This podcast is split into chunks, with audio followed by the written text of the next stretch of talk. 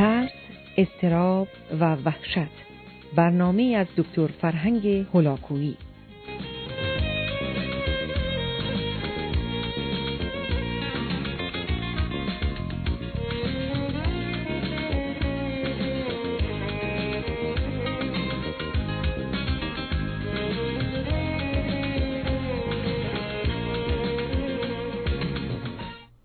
بینندگان گرامی سخن این برنامه درباره علل و عوامل و یا چرایی انواع ناراحتی های مربوط به استراب، نگرانی، حراس و وحشت هست. با آگاهیتون رسوندم که دلیل اول که برای افراد باهوش بیشتر اتفاق میفته استراب هستی است. استراب هستی در سه زمینه خودش رو نشون میده. مورد اول مرگ و نابودی است. اینکه انسان از آغاز کودکی با موضوع مرگ چگونه برخورد پیدا کرده چه تجربیاتی داشته چه توضیحاتی به او دادند و مخصوصا مراسم خاکسپاری و یا سوگواری به چه شکل و فرمی انجام گرفته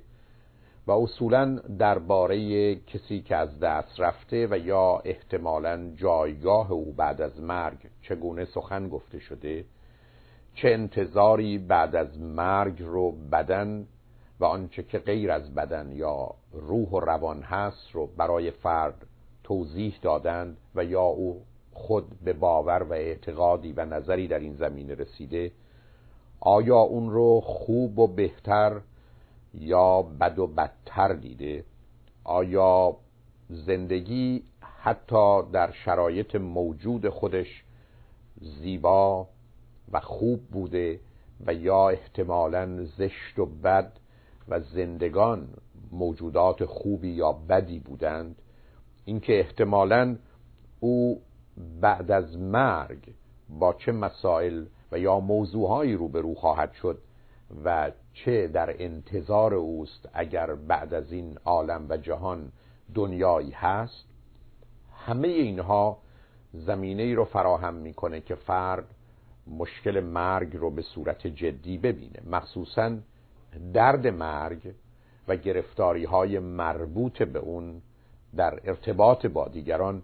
از جمله مسائلی است که فرد باید به نوعی واقع بینانه با اونها برخورد کنه. اینکه آیا زندگی من تکمیل شده و تمام یا اینکه من همچنان موجودی هستم که کارها رو ناتمام گذاشتم و انجام ندادم دلیل دیگری به جهت این است که با موضوع برگ چگونه برخورد می‌کنم؟ و یا این مطلب و نظر که اصولا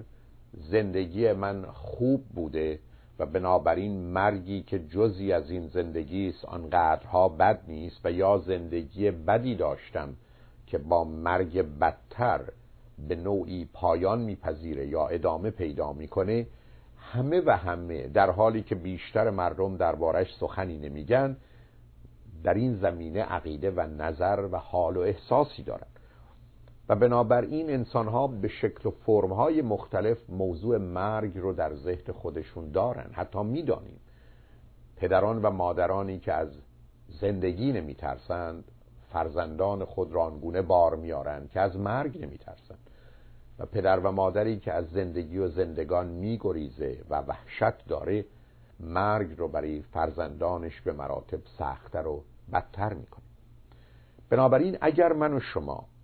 از نظر مذهبی و فلسفی و اعتقادی و یا در چارچوب نگاهی علمی عقلی منطقی به موضوع. مسئله و مشکل مرگ رو برای خودمون به نوعی واقع بینانه که در ذهن ما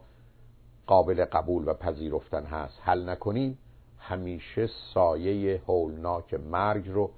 بر سر خودمون و عزیزانمون خواهیم دید. و یا گروهی برخی از اوقات به بهانه اینکه من نگران مرگ و نابودی خودم نیستم بلکه نگران عزیزانم هستم و یا اگر به مرگ خودم میاندیشم و از اون ناراحتم به خاطر این است که نگران اون هستم که بعد از مرگ من بر سر عزیزانم و یا فرزندان من چه خواهد آمد. گرچه در برخی از موارد شاید در اون واقعیت و حقیقتی باشه اما در بسیاری از موارد نوعی انحراف موضوع انکار اون و به گونه ای انتقال اون به زمینه و موضوع و مرحله است که شاید حتی برای ما ارزشی و احترامی رو به وجود بیاره یا ما در ذهن خود برای خود قائل بشیم. ولی واقعیت مسئله این است که نمی‌خواهیم با موضوع مرگ آنگونه که در شرایط سالم یک انسان با اون برخورد می‌کنه برخوردی داشته باشیم. به هر حال اگر به هر دلیل اعتقادی یا تجربی یا ذهنی به نتیجه در این باره نرسیم و موضوع رو به گونه‌ای برای خودمون تا حدودی حل نکنیم و با اون کنار نیاییم و واقعیت و حقیقت اون رو آنگونه که هست نفهمیم و نپذیریم این نظر همیشه در ذهن من و شما می‌تونه گرفتاری هایی رو موجب بشه. مورد دوم مسئله تنهایی است. تفاوتی بین جدایی و تنهایی هست. جدایی یعنی بی او بودن از چیزی و کسی دور افتادن. چه از نظر فیزیکی و چه از نظر روانی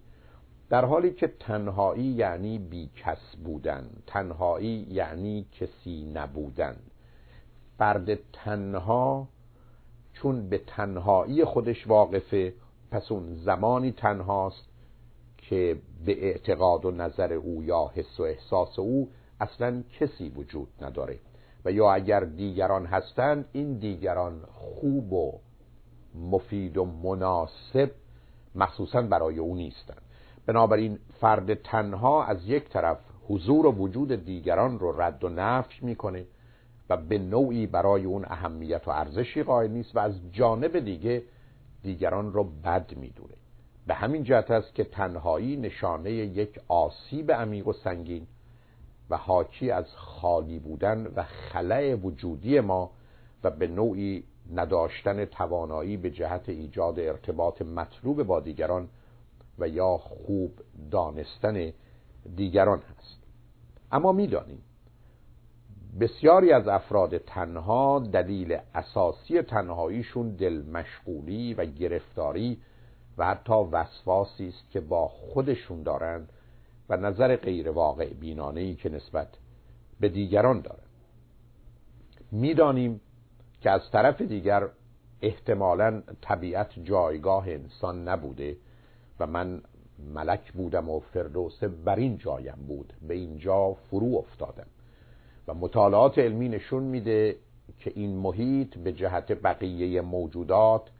جای مناسبی است اما به جهت انسان جایگاه و پایگاه انسانی نیست.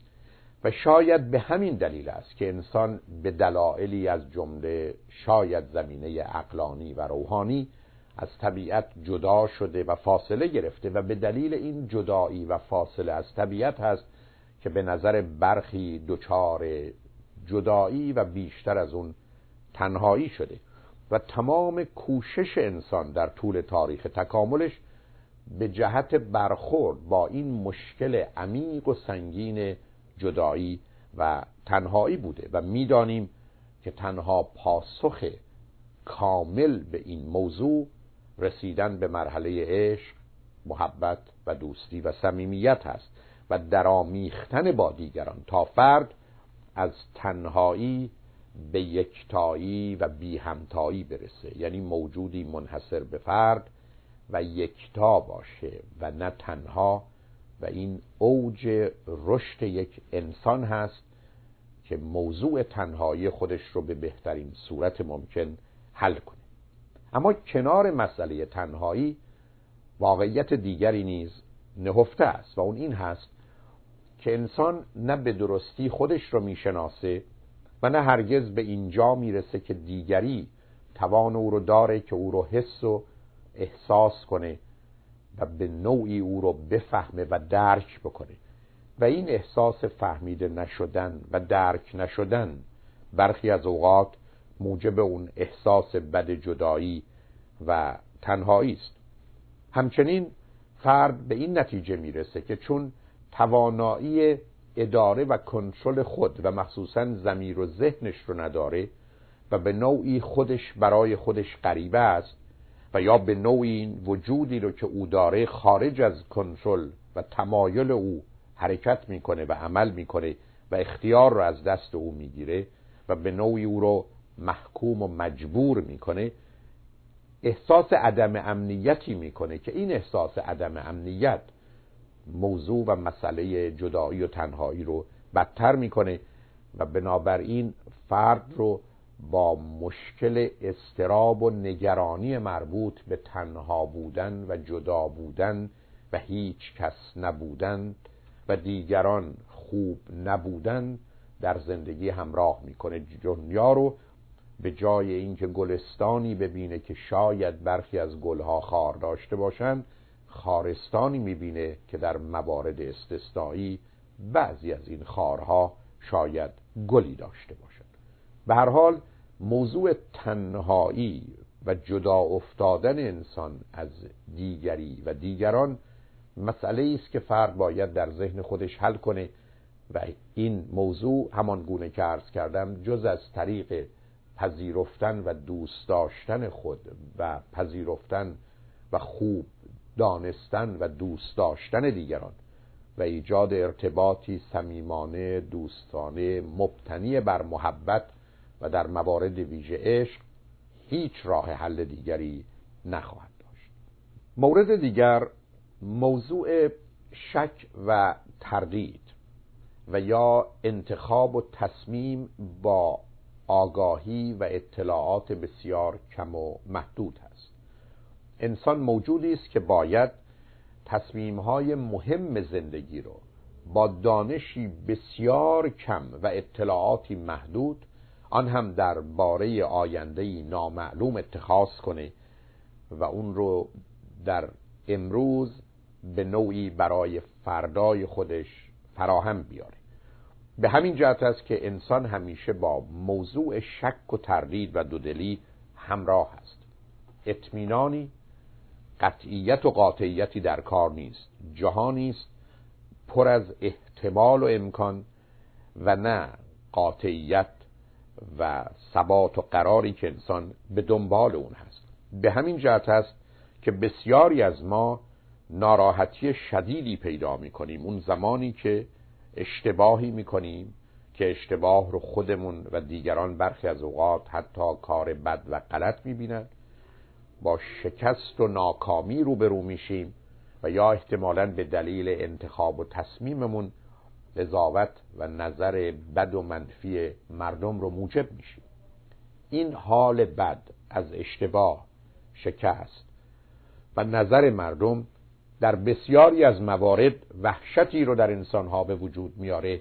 که سبب میشه همیشه احساس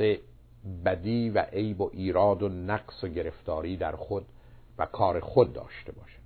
انسانی که باید خود و دیگران رو فقط موجودات ناقصی بدونه که به دلیل این نقص و نه عیب و ایراد کارها رو در حد ممکن و مقدور خودش می‌کنند و نسبت به اون باید با احساسی از لذت و رضایت برخورد کنه با شک و تردید با شرم و خجالت با احساس گناه و تقصیر و بعدا و بدتر از اون خود و دیگران رو مستحق و مستوجب تنبیه و مجازات دانستند درگیر گرفتاری دائمی می‌کنیم. احساس بدی استراب و نگرانی و حراس و وحشتی از اشتباه از شکست از قضاوت و نظر مردم از آبرو از حیثیت و حرمت اجتماعی زمینه ای رو فراهم می‌کنه که من در زندگی همیشه احساس بدی رو با خودم داشته باشم و به خاطر اون از زندگی لذت نبرم. بنابراین افرادی که از بهره هوشی بالایی برخوردارند باید موضوع مرگ تنهایی و شک و تردید در زندگی رو برای خود به گونه ای حل کرده برخوردی درست و مناسب با اون داشته باشند. و الا در موارد مختلف و متفاوت زندگی این جهان بینی و این نگاه مسائل و مشکلاتی رو در چارچوب استراب برای اونها به وجود خواهد آورد. اجازه بدید که بعد از چند پیام به دنباله این سخن با شما عزیزان ادامه دهم. لطفا با ما باشید.